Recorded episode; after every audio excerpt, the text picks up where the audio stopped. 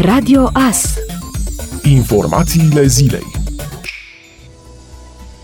Ordonanța militară numărul 10 relaxează restricțiile impuse vârstnicilor. Ministrul Marcel Vela a anunțat luni seară principalele prevederi ale ordonanței. Aceasta vizează în special relaxarea regimului de restricții impus persoanelor peste 65 de ani, dar și prelungirea unor restricții de zbor către și din mai multe zone de risc. Potrivit ordonanței numărul 10, circulația persoanelor de peste 65 de ani este permisă în afara locuinței în următoarele situații, indiferent de intervalul orar pentru deplasare în interes profesional, asistență medicală care nu poate fi amânată și activități agricole, iar între orele 7 și 11 și de la 19 la 22 pentru cumpărături, îngrijirea de minori, activități fizice individuale sau pentru nevoile animalelor de companie. Este nevoie de declarație pe proprie răspundere. Operatorii economici care comercializează alimente și produse de strictă necesitate vor organiza programul pentru a facilita accesul persoanelor persoanelor peste 65 de ani în cele două intervale orare.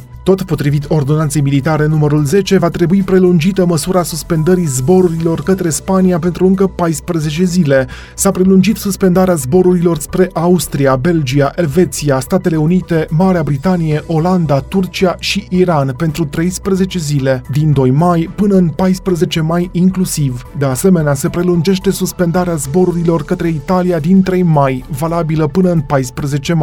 Tot aici intră și Franța și Germania pentru 10 zile începând din 5 mai. Rămâne valabilă permisivitatea pentru transporturile de marfă, de corespondență sau care asigură servicii medicale de urgență sau aterizări tehnice necomerciale. În ceea ce privește relaxarea de după 15 mai, Marcel Vela a declarat că aceasta va fi graduală, iar după 15 mai trebuie să fim cu atât mai responsabili. Știu că se apropie 1 mai, că vremea e frumoasă, dar e momentul să ne analizăm prioritățile și să ne dăm seama ce contează cu adevărat, sănătatea și protejarea celor dragi. Sunt sigur că veți da dovadă în continuare de responsabilitate, implicare, solidaritate și patriotism, a mai adăugat Vela.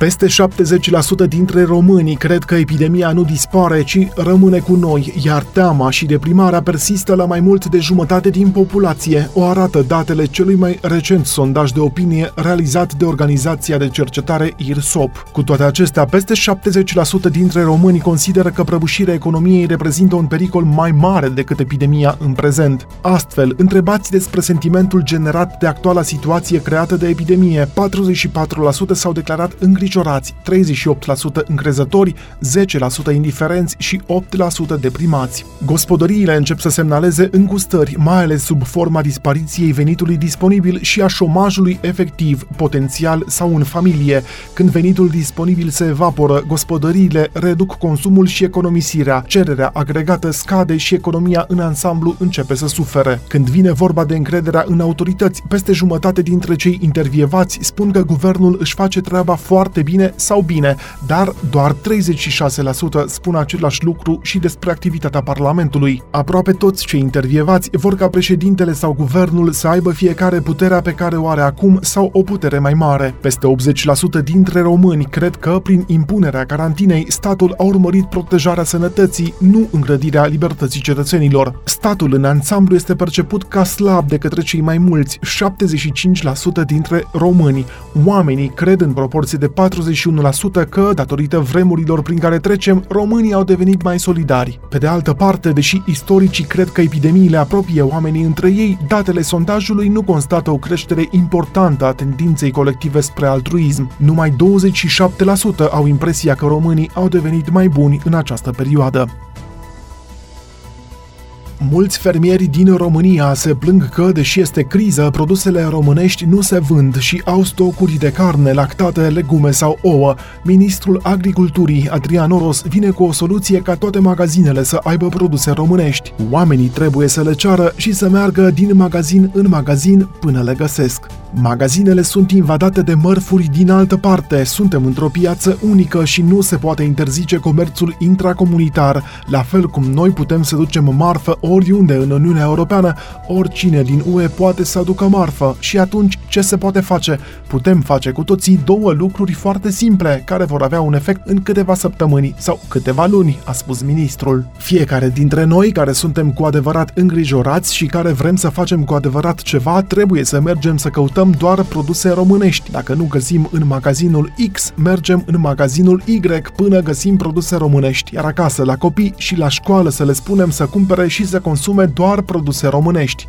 Eu vă asigur că în câteva luni toate magazinele vor căuta să aibă pe rafturi produse românești, a continuat ministrul. El spune că așa vor fi răsplătiți și fermierii, iar o parte din bani se vor întoarce tot spre români. Dacă cumpărăm un produs românesc din 5 lei, cel puțin un leu sau 2 se vor întoarce spre noi, fie la pensiile și salariile plătite în România, fie în sistemul de sănătate, fie în sistemul de educație. Practic, soluția este la noi și este foarte simplă. Haideți să avem curajul să facem lucrul acesta și eu vă asigur că în câteva luni niciun fermier nu o să mai aibă marfă pe stoc, a mai spus Oros.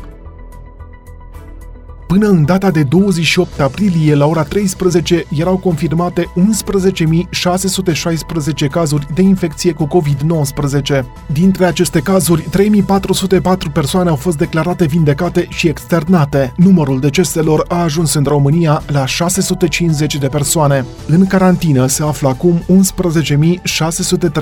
de oameni, iar în izolare sunt 22.406 persoane. În țara noastră au fost efectuate până acum 150 50.309 teste. În ceea ce privește situația din județul nostru, în Mureș se înregistrau 412 cazuri de infecții confirmate cu COVID-19.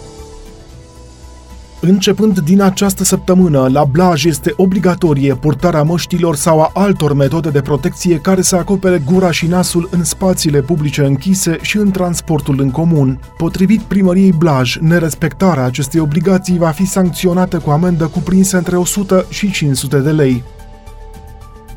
Numărul cadrelor medicale din Mureș infectate cu COVID-19 a ajuns la 70. Dintre acestea, 34 sunt angajate ale Spitalului Clinic Județean de Urgență Târgu Mureș, iar 23 sunt angajate ale Spitalului Clinic Județean Mureș, potrivit unui comunicat al DSP Mureș. Îmbolnăvirile par să fie provocate de un asistent cu simptome, astfel că toate cadrele medicale de la ATI sunt testate.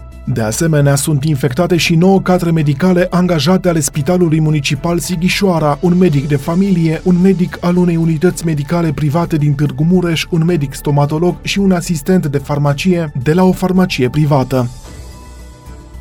Echivalentul a 12 hectare de pădure ar urma să fie tăiate din fondul forestier al municipiului Târgu Mureș dacă proiectul propus va fi aprobat, adică 3000 de metri cubi de masă lemnoasă. De aici vor fi valorificați doar 400 de metri cubi, restul urmând să fie folosit ca lemn de foc la sere, cimitire, grădină zoologică și așa mai departe. Consiliul Local Târgu Mureș va discuta în ședința ordinară de joi proiectul de hotărâre referitor la stabilirea cantității de masă lemnoasă ce urmează urmează a fi recoltată în anul 2020 din fondul forestier al municipiului și modul de valorificare al materialului lemnos rezultat.